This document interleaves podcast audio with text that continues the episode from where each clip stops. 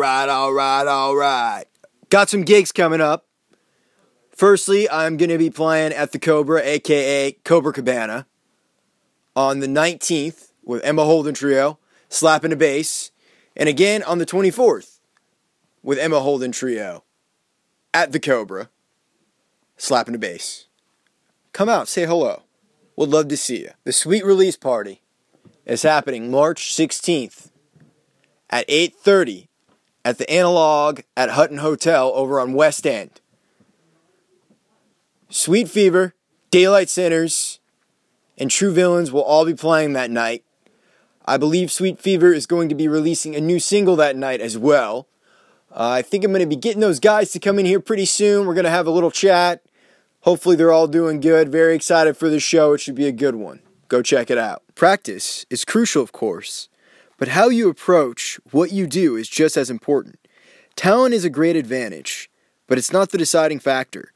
Above all, it's the love. Understanding what you love about playing music and what it feeds in you, and what touches you most. That's from Dave Isaacs from his GoFundMe campaign. He is going to be working on this book, releasing this book called The Perpetual Beginner. Dave, of course, was a guest on episode 48. And uh, I think he has just a lot of great ideas surrounding music. He's a real interesting guy. So if you want to help donate to his book, I will be sharing the link. Please look out for it. Or you can just uh, go on GoFundMe and look for The Perpetual Beginner by Dave Isaacs. And at the beginning of this podcast, you heard Go by Alanna Royale. They will be releasing that song on a 45 for Record Store Day, which this year it's on Saturday, April 13th. They will also be playing at Grimey's that day. So go check out Alanna Royale. Go buy the 45. Support this band. They're amazing incredible. I absolutely love them. And of course, today we had on Jared Colby of Alanna Royale in Mount Worcester. It was great to talk to Jared. It was interesting to learn uh, some things about him musically that I wouldn't have guessed. I don't want to. I don't want to spoil it, but he's into a very form of specific rock music that's played in the Northeast. That was big in the Northeast. That's all I'll say for that one. Here is the song Three Streets by his band, Mount Worcester.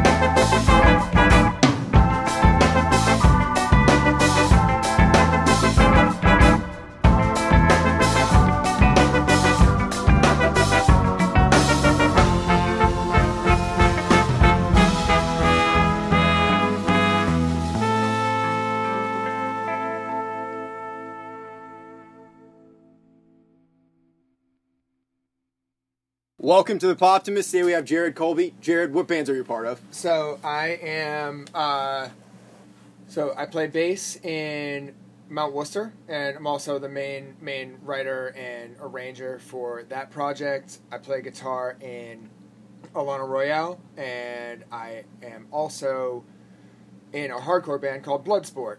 I didn't know you were in a hardcore band. Yes, yeah, that's a that's that's also a very new thing, but uh, made out of a lot of songs that are really old.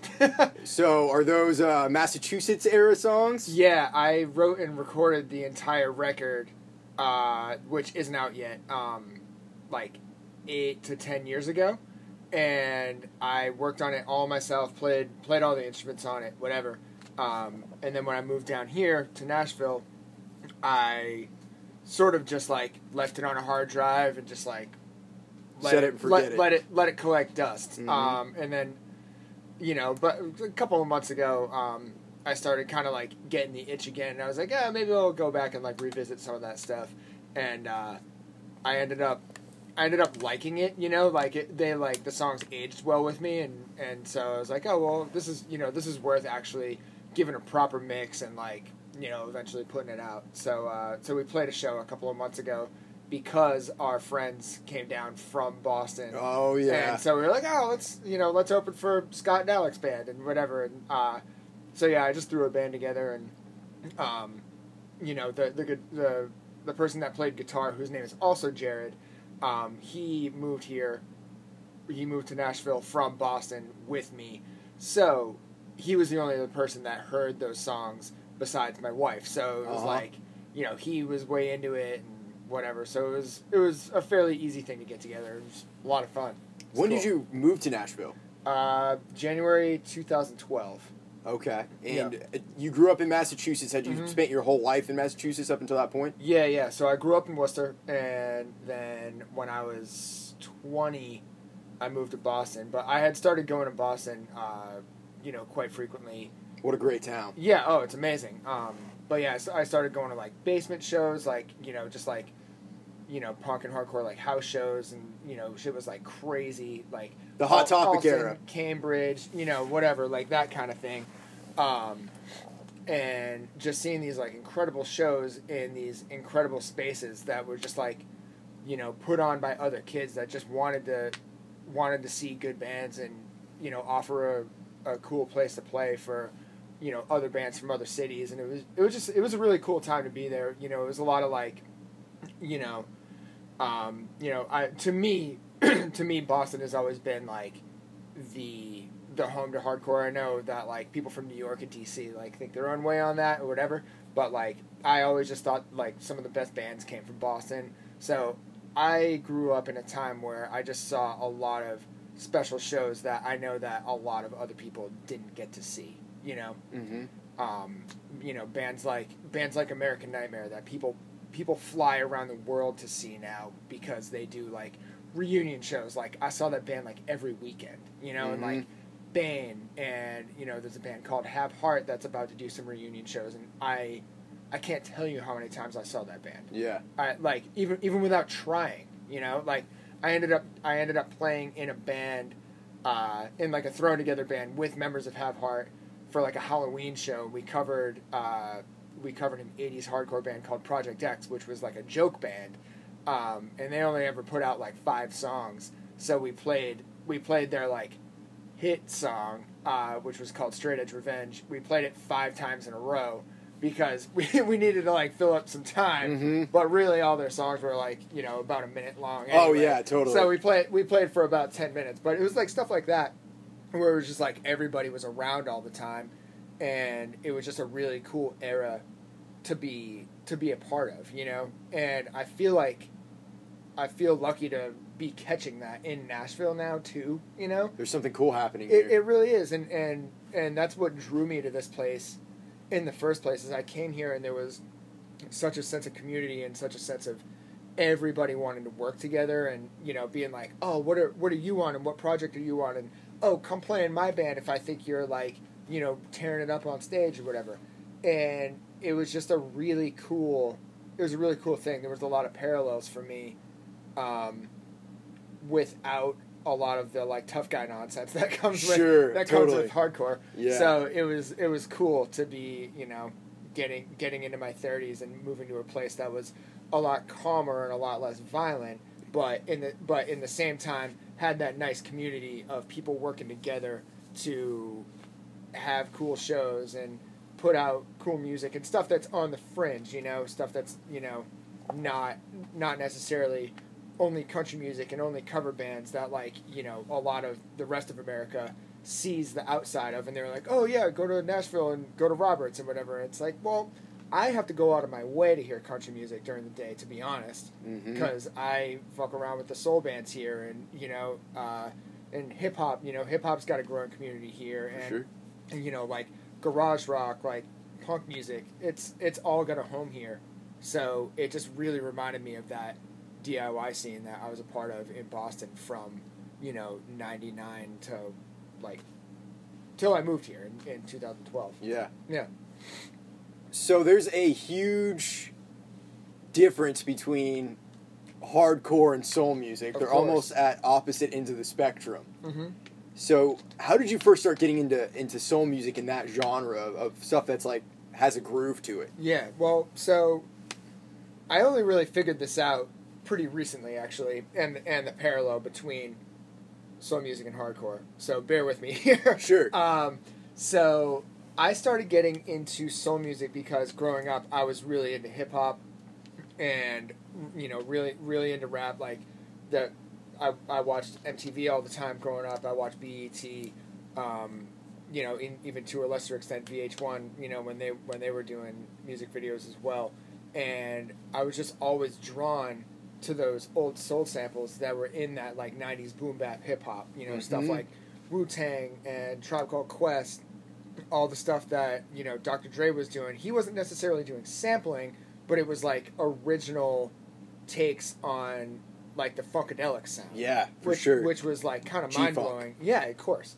Um, and so I was really into that, and then I also got into like like sound not soundtracks, I guess, but but the way soul music was placed in a lot of movies. So like from from like my hip hop, um, you know, from like my hip hop mindset, I got really into the you know the movies from the from the 90s like menace to society dead presidents uh, you know do the right thing all this sort of stuff that featured not only hip-hop music but soul music and particularly Mhm. soul music from memphis and from muscle shoals you really heard a lot of that in those movies and so i started doing my research on who those artists were you know who my favorite rap producers were sampling what songs were in what movies and whatever. And that really started to grow my knowledge of what soul music was. And I, I mean, I remember the first Soul 45 that I bought was Tired of Being Alone by Al Green because I was listening to Dead President. Uh, sorry, not listening to Dead Presidents. I was watching Dead Presidents. And there's, I don't know if you've seen the movie or not. no, I haven't. Um, well, you you really should. It's Yeah. it's amazing. It's it's about um, it's about you know some uh, people that go to Vietnam and they come back and didn't get any of the things that they were promised by the American government. yes. and it okay. was right around the time of the Black Panther movement and getting involved with that and whatever. Does it So- take place in the seventies? Yes, it does. Okay, Yeah, nice. Yeah, so, Okay, so, yeah, cool. like very post Vietnam and Yeah. trying to figure out What how the to, fuck is to- going on? to, yeah, and how to navigate life as a black man when you come back and you didn't get anything from the government, and also like now, you know, your neighborhoods aren't the same as they used to be, Mhm. whatever, and just navigating all What's that. going on? So, Marvin yeah, Gaye. Exactly, exactly that. So I, I won't go into detail about about parts of the movie because I because I don't want to spoil it for you because Sure. it's, it's it's one of my like top five favorite movies. Okay, but I'll have to check it out. there's a scene there's a pivotal scene in that movie where "Tired of Being Alone" by Al Green is being played, and I was like, man, it is so powerful to hear this song coupled with what's going in, um, what's going on in this part of this movie. So I had to go out and find it, and I and I remember I I bought the I bought the 45 at a place called Looney Tunes in Boston, which is on Boylston Street in Back Bay, and um, and they had a really great soul selection. And from there, I I was in there like every day because I went to college around the corner. So I just like went and just picked through records for like forever. And this was at a time when, you know, records weren't as popular as they are now.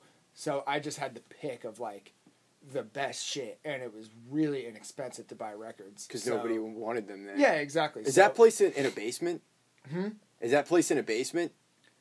Uh, so there was two. There was two locations, and Okay. the basement one was in Cambridge. I think I went to the one in Mhm. Cambridge. Yeah, Yeah. yeah, yeah. So that was further up Mass Ave. Um, but yeah, and then and then the one in Back Bay was like next to a drum shop and like a pizza place. So I could just cruise for hours on that block doing whatever Mhm. I wanted to.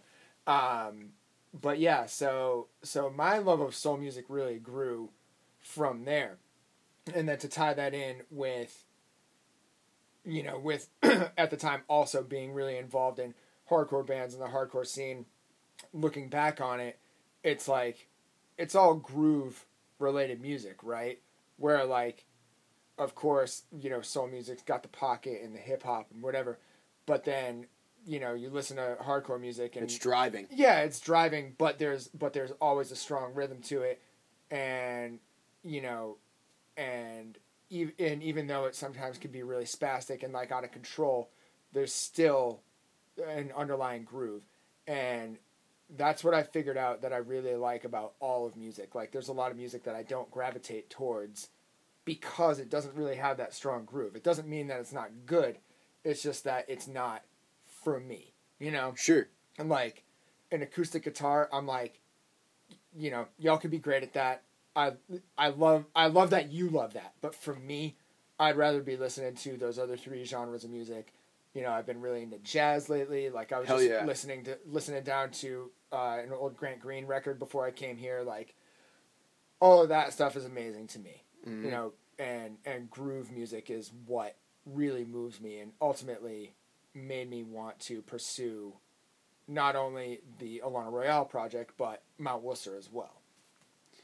How did Alanna Royale first start? When did you get involved with Um, doing that? so Alanna and I moved to town together from Boston in 2012, and we, you know, we had been writing together a little bit before we came down here, and so two two Alanna Royale songs had actually already been written in like 2011. Mm-hmm. um, she had done it for like a school project or something, and and we initially were gonna try and start like a like a grunge band because we we've always been really into like Stone Temple Pilots and Alice in Chains and and Soundgarden. You know that we we definitely really bonded over like those three bands. Um, and for a lot of the same reason, you know, like Alice in Chains always played in odd meters, and like yeah. Soundgarden, like Chris Cornell was like out of control with the vocals. Oh, dude, know? hell Like, yeah, for al- sure. Always, like he was always on point. Second coming of Robert Plant. Yeah, exactly, exactly right. Um, and so, you know, so we were looking around for musicians to like, you know, kind of jam with, vibe with, and whatever. And we met our drummer. Uh, who he's been he's been playing drums for us for the last, God, almost seven years. Um, he was working at Mitchell's Deli at the time, and we walked in. It was like the first week that we lived here, and he recognized Alanna from Boston because he is also from there, and you know his band and Alanna's band had like you know played on some same shows together That's and funny. whatever, and so it was more of that more of that thing I was talking about earlier about everyone being on the scene, and it was still that connection. It was still Mhm. that cool like Boston scene connection, where we walked into Mitchell's, he was like scooping eggs or something, and we were like, and he was like, "Hey, aren't you Alanna?" And you know, we told him we were new in town and come through and listen to the, some of these songs we got and whatever. And we played him some of the grunge stuff, and he was like, "That's fine, but I've been in a lot of rock bands before." And then we're like, "Well, we got these other two songs. Let's play through those and see if you dig it." And he was like, "Yo, this is." This is cool. I, I like this. If you get like a horn section and keys and whatever, like I'd be way into doing this. So that was like the first time we really thought like, oh, maybe we can really do like, maybe we can really do soul music full time instead, you know. And that and that was also around the time when like, you know, Back to Black, for, you know, from Amy Winehouse had just come out a Great couple years prior, and like, you know, Sharon Jones was putting out record after record of like really good material. Um, the first Charles Bradley record had just come out at that time, um, and then you also had like, you know. CeeLo Green doing like Lady Killer before he like lost his mind and said things like date rape is okay and eh, you know and whatever. Oh yeah, Um, yeah, yeah. But like at the time, it's like that song "Fuck You" was like huge. It was huge, like- dude. Written by Bruno Mars. Exactly right, and so so it's like you had this co- this cool like resurgence of it. So we were really inspired by all of that, um, and and you know the three of us really bonded over American soul music like Motown and Stax and whatever. Um, and then probably about a month later, we met our bass player Gabriel, who has been actually in the in the band for He's fucking good, long dude. he is he is so he's so good. Like I got I got nothing but love for my man Gabriel. Like he is he is a killing bass player. Um, but he and Alanna met. Alanna started working at the pharmacy right when it first opened, um, and Gabriel was working there at the same time, and they started talking about like. 70s MCI consoles and you know started talking about you know, just started talking about like Memphis stuff and whatever. And you know, Gabriel grew up in Jackson, Mississippi, so you know, very different sort of thing. But Gabriel grew up. Um, you know, his dad was the type of dude who he's lived in Jackson for forever too, and Gabriel's dad was a guitar player, and he grew up playing with all the black musicians and and the white musicians being like, man, why you why like why you playing around Yeah. with those guys? And it was like still that that era of of like we're keeping everything Segrega- separate yeah, and, and segregation. segregation, whatever. And so Gabriel was kind of like always schooled by his dad, like you fucking hate Elvis and you love BB King, you know. Mhm. so that so that was kind of the thing. Um, and so uh, so yeah, immediately we just like bonded with Gabriel, and from and so just from there, we really just kind of grew and just kept writing songs, and you know, eventually found some horn players and some other people that wanted to come in on a project that was like, you know, just on its just on its baby legs, you know, and we were like, you know, we don't really have a lot of money to go around because we want a big band, but if you all want to be a part of something, then you know, hang like hang on and once you know once there's a little something to go around we all get a little something and in the meantime we'll just have a lot of fun That's what I noticed whenever I, I've seen you guys. So I've seen you a couple times. The first time I saw you was opening for Lee Fields when he played at Mercy Lounge, mm-hmm.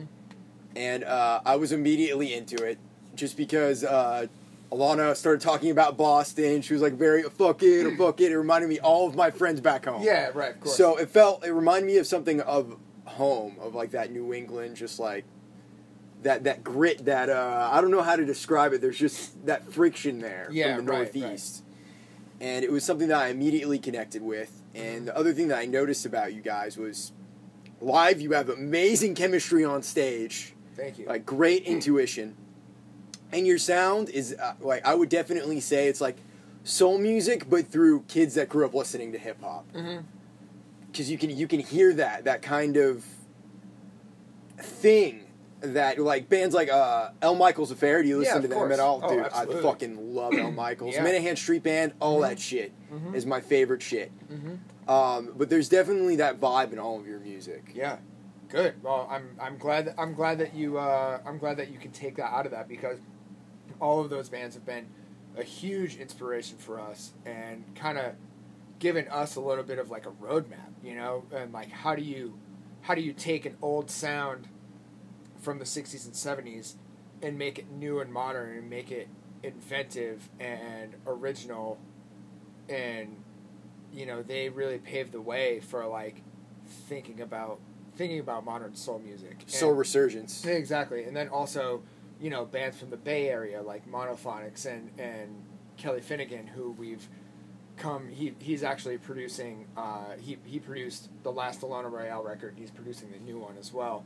um you know like for like for me for my money monophonics and and what kelly does with his solo stuff that's like that's the best it gets really and also like also Lee Fields. We've toured with him like three times now, and Mhm. he's a legend. I mean, Yeah. he's been doing it since 1968. And He's not- got a new album coming out. I know. I'm so pumped. Yeah. I, I love everything he's ever done. You know, he's been doing it since 68. Not a lot of people know that. A lot of people think that he's just like a, you know, like an older guy that finally got a chance, like Yeah. Charles Bradley, or, or like, or even in the case of Sharon Jones, like, you know, she's been working with Daptone since like the late 90s until she passed, but, you know, she, she but she didn't hit until her late 40s or something like that, Mhm. and through no fault of her own because everybody told her no her entire life. But Lee Fields has been trucking along Yeah, dude. this whole time, just flying just under the radar. And um, but now he's with El Michels, and you know he for a long time was backed by the Menahan Street Band, and you know him and Charles Bradley's band, you know, always traded out and whatever. Um, so he's been he's also been a huge inspiration for us. You know, just in in performance. You know, when, whenever we play with him, we're just like, oh, that's how you do this. Yeah. You know, it's it's really cool.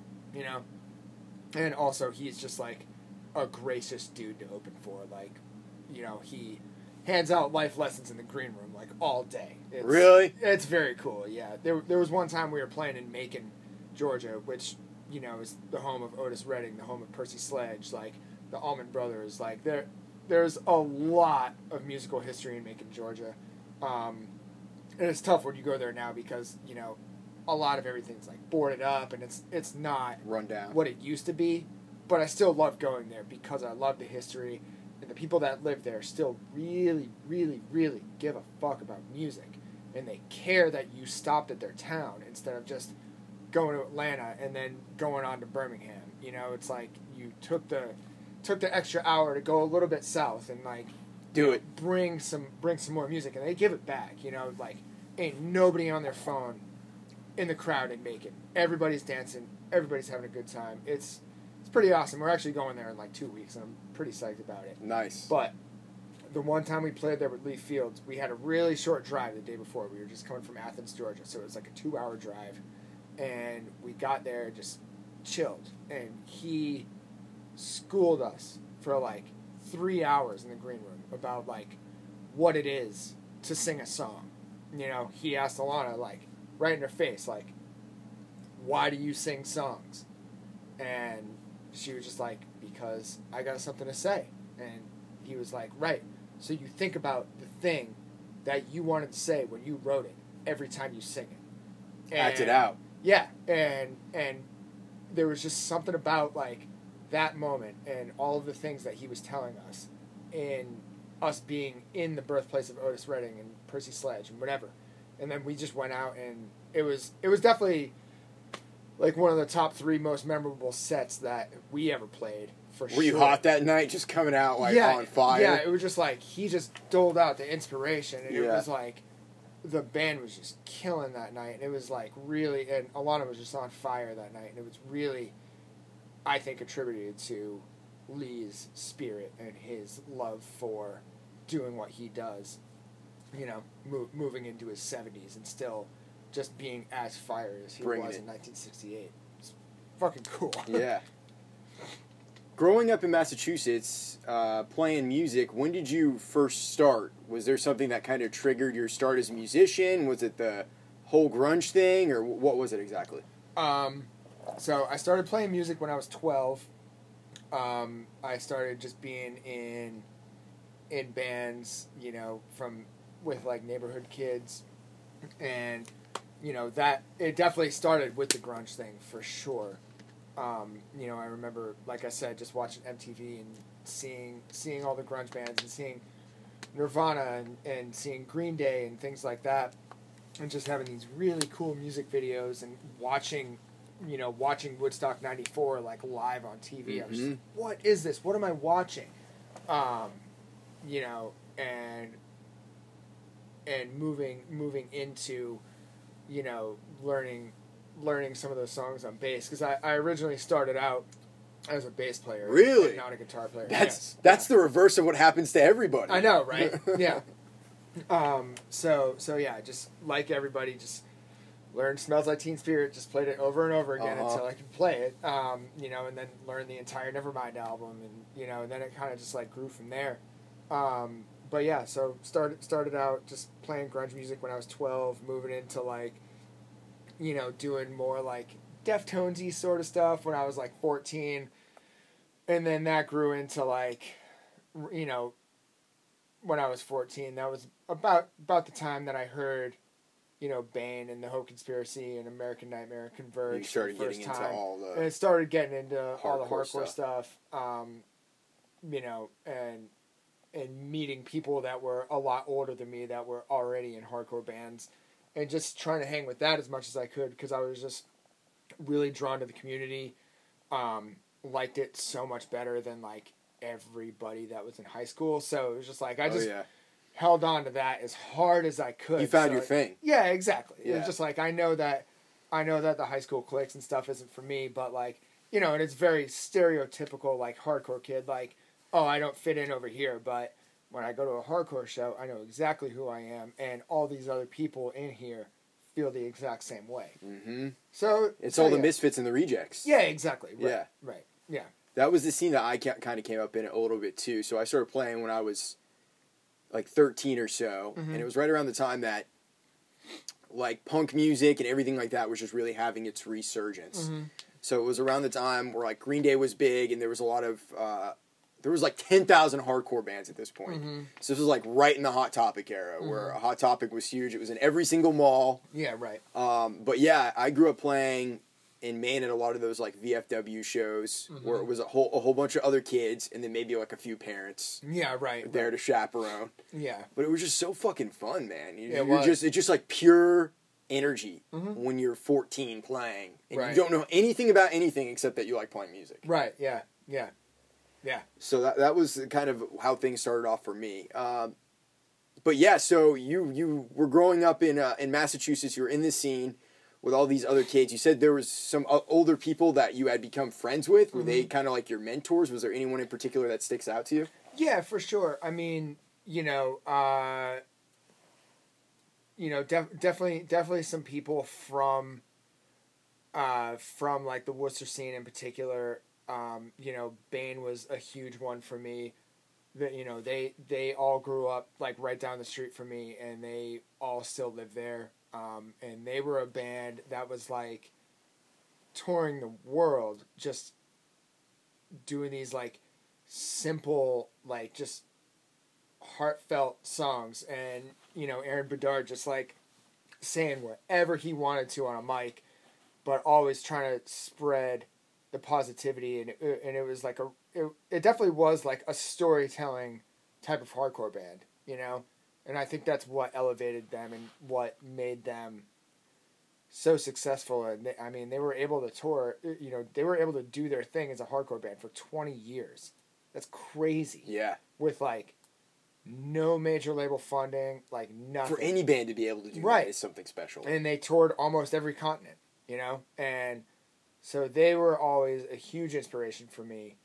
Um, personally, like I've, I've, I've seen that band over 50 times, you know, like, Mhm. um, I don't know if you're familiar with the Palladium in Worcester, but like, Is it is that like a club or Mhm. yeah? Mhm. Yeah. And so that was the spot that I went to all the time. I, I eventually, you know, made friends with everybody that worked there and uh, you know, the singer of the band I was in, you know, he ended up working there and um, so I I made friends with, you know, with all all the people there and I was able to go there pretty much for free whenever I wanted eventually.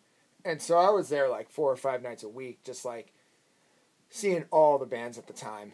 Um, and it really, you know, it really shaped who I was, I guess, you know, cause I, I could, I could just walk in every night of the week and just, you know, and, and it, you know, there wasn't a whole lot of like diversity in bands. Like it, it was still all hardcore metal bands or like emo bands played there. But, Sure. But you weren't seeing other types of music Yeah. at, the, at that club. Like you just, they just wouldn't book it. Yeah. You know? Um, but it was a cool way to to learn how to you know how to navigate music and you know I learned a lot about like stage presence at that time and I learned a lot about you know, just what it is to be in a touring band, I guess. You know.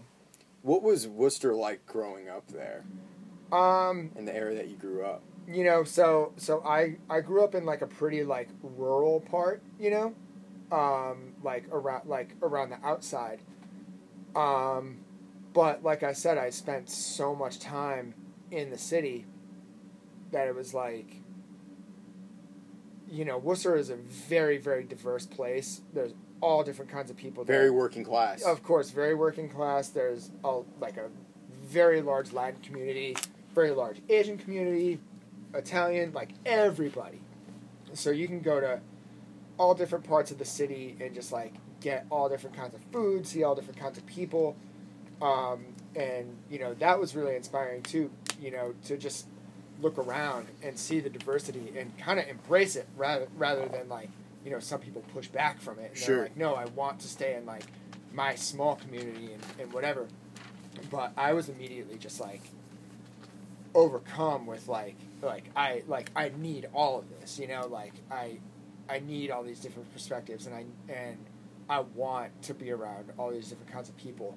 And you know, definitely when I, when I was growing up, you know, Worcester was definitely like a little bit like grittier of a place than it is now, I guess. It's kind of gentrified a little bit now, A, right? li- a little bit, yeah, You know, and just like any city, there's you know there's growing pains and there's still rough patches and Sure. you know this and that. But I always saw it as like this like gritty place, but that had so much like so much like monumental like hope, and there was still like so much industry there, and you know What was the main industry there? Well, you know, you know, The bef- mills, right? Yeah, before my time, it was definitely very much a mill town, and that's why it's covered in in three decker apartment buildings. Is because all of those all of those buildings were built by those manufacturers to, To hou- stick to house twenty families workers. on Exactly. one floor. Yeah, exactly that. Um, and it was a big immigrant town in that in that way, where people that were coming to America were like, "Oh, we can go to Worcester and we can get jobs and we can get housing." Okay. And that's also why it became so diverse.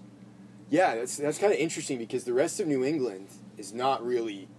I wouldn't really say it's diverse. Agreed. Yeah, Like it's super white, and I think it, hmm part of the reason I originally got into like soul music and playing that music was because it was so foreign and it felt so far away. Right. Yeah. Yeah. But that's kind of interesting that you describe it as that. You know, I've been there and I've driven through there. I've been to, I think there's a Cracker Barrel right off one of the exits that Oh, I've yeah, been to like nine thousand In times. Sturbridge, I think. Yeah. Yeah. Not far from there, but that's, yeah, That's white as hell. Sturbridge yeah, very white. yeah. But um, yeah, it's, it's just kind of interesting to uh, to think about how things are growing and changing in our country right now and the way that they're kind of shifting because it's like everything is all the time. Mhm. Everything is happening all the time. Right. And there's a lot of bad shit happening for sure, but I want to believe that at the end of the day, the average human, like everybody just loves everybody. hmm Right. Right. Right. Yeah. That's what that's what you wanna that's what you wanna hope for, right? Yeah, You for know? sure. um, you know, th- things like, uh, you know, th- things in Worcester that happen, like like like the Latin American parade. Yeah. Like the whole city shuts down. There's so many Latin people there, and it's fucking awesome. And- Dancing and playing music. yeah, and- yeah. Like you go there and you hear cumbia and you hear like all different kinds of music from all different places. You know, Cuba, you know, um, Peru, Venezuela, like Mexico, whatever. And but it's also not not even just for them. Like if you go there as a white person or, or as a black person or whoever, I don't care. You go there and everybody's like, yeah, Everybody's you're coming in and like you're coming here to celebrate with us, so we're like celebrating you as well. Like I went to the Latin American parade so many times because I was just like I just like I feel welcomed here, Mhm. you know, and I want the rest of that to spread to everywhere else. And I guess that's why I've always like had such high high hopes and high standards for the city of Worcester and why I look back on it with this like with this real fondness, you know? Mhm. Like everybody, you know, everybody I know loves to like get down on that city and just like, oh well, it kind of sucks and this and that, and it's like, no, That's- it doesn't. The, I, th- I feel like the the gritty or the ugliness or whatever is, is part of what makes a place really special. Yeah. Like one thing that I, I've been obsessed with for sure is just like people's hometowns, Mm-hmm. Because you can tell so much about a person from when they talk about their hometown. Right. Yeah. And I can definitely hear how this uh, in, also influenced Mount Mount Worcester too, Right. which course. is where you got the the name from, right? Yep. Mm-hmm. So was there uh, a conscious effort when you were starting to, to do all the music for it, where you're like, this is going to be something that I want to represent my home, or represent where I am now, or what was kind of the the influence behind the, the musical aspect of it? Um, kind of both of those things. Um, you know, I definitely wanted. You know, when when I was when I was writing for it, you know, I definitely song to song picked some of my favorite, or I guess maybe not some of my favorite, but just like the most vivid memories of living there and just trying to tell a story without words um, about those memories. You know, so I, you know, we've got a song that's you know that's got like a more Latin feel than you know like we've got another song called Main South, and that that was at the time a particularly like rough part of town that you didn't really want to be in. Um, you know, but a lot of but a lot of my friends in the slums of Worcester crew had like had a house there, so it was like where we would all go and like, you know, and like party and hang after shows and whatever. And um, you know, so that's like a really down tempo like minor song, you know, th- like things like that. Um, yeah, it was just all about all all about like vivid memories, I guess, that I wanted to capture in music, but with my influences of today with you know with bands that I'm finding out about now um, whether it be modern bands like Ikebe Shakedown from New York or Budos band or Budos band is awesome. yeah they're amazing. Or uh, you know some of the some of the more like like African 70s Afrobeat stuff like Hugh Masekela and, and Fela Kuti and stuff like that. Um, you know, and influences even range to like bands like Portishead, where they don't have anything to do with soul music or Afrobeat, but they just have a vibe, and that's really ultimately what I was trying to express with this music. You know, I wasn't just trying to limit it to just soul music or just Afrobeat or whatever. So it's kind of an all-encompassing Kind of, yeah. project. Yeah, I mean, it's always still gonna have, you know, horns, keys, flute, bass, guitar, like that kind of thing. Um, but it, you know, but it's, you know, it's definitely not going to incorporate like, you know, hardcore music or things like Sure, that. sure. It's, it's just much more driven by, you know, by those kind of artists and mostly. Um, there's this one producer out of LA named Adrian Younge. Um, That sounds really familiar. so he did the he did the score for both seasons of Luke Cage. He did um, he did the score for the movie Black Dynamite. He's done a couple of records with Ghostface Killah, and just recently he put out a record called The Midnight Hour Mhm. with Ali Shaheed Muhammad from Tribe Called Quest, and it's a jazz record, and it features a bunch of different bunch of different singers and whatever. Um, and that shit was actually sampled by Kendrick Lamar. Um, so so he's been also a huge inspiration, um, and not not only in songwriting and sounds and whatever, but he gave an interview about about working with what you have, and he said when he um, when he got hired on to do the Black Dynamite score, he was like, I don't have a studio to work in, and I don't have enough money to pay someone in a studio to do this. How am I gonna make this? How am I gonna make this score for this film? But I have to do it. So he just built a tiny little studio in his garage. He just picked up whatever he could. Like it wasn't like the nicest gear possible, but it didn't matter because it the music in his head was, was what was important, and he was able to express that even on like you know, he had like some like Tascam Portastudios and you know, like stuff like that, like SM57s, and it's not Working with what you got. Yeah, exactly. And it- Limitations are good. it is good, yeah, for sure. And so, uh, you know, so initially when I when I was doing this Mount Worcester record, I also wanted to, you know, go into a studio and I wanted to attract to this kind of tape and like do this and that. But you know, I don't have the kind of money it takes to do that with just two people being being writers in the band. You know, live we're an eight piece band, but you know, in the studio we're two guys. So it's like I can't have all these people paying for it. I need to pay them. Yeah. You know, totally. so instead I was like, you know what? We're gonna cut the drums in the drummer's living room, and then the rest of it we're gonna do in, in my spare bedroom, and that's gonna be how it is. And I'm gonna toss the players what I can. You know, I'm gonna save the money to pay my players what they're worth, sure. and in the meantime, just do the best I can with what I got. You know. One thing that I've noticed, especially living in Nashville, is like just having to use whatever you have because you might be wanting to work with a drummer who's going to be out on the road. You might want to be doing this. You might want to be doing that. But I really do think that one thing that has helped me is just like sitting there in the moment and being like, okay, this is what I actually have right now, Yep. and this is what I can use to get this done. Yep. Because it's so freaking easy to get caught up in, well, I want this, and I need this, and I need that, and I want this, and it's like Mhm.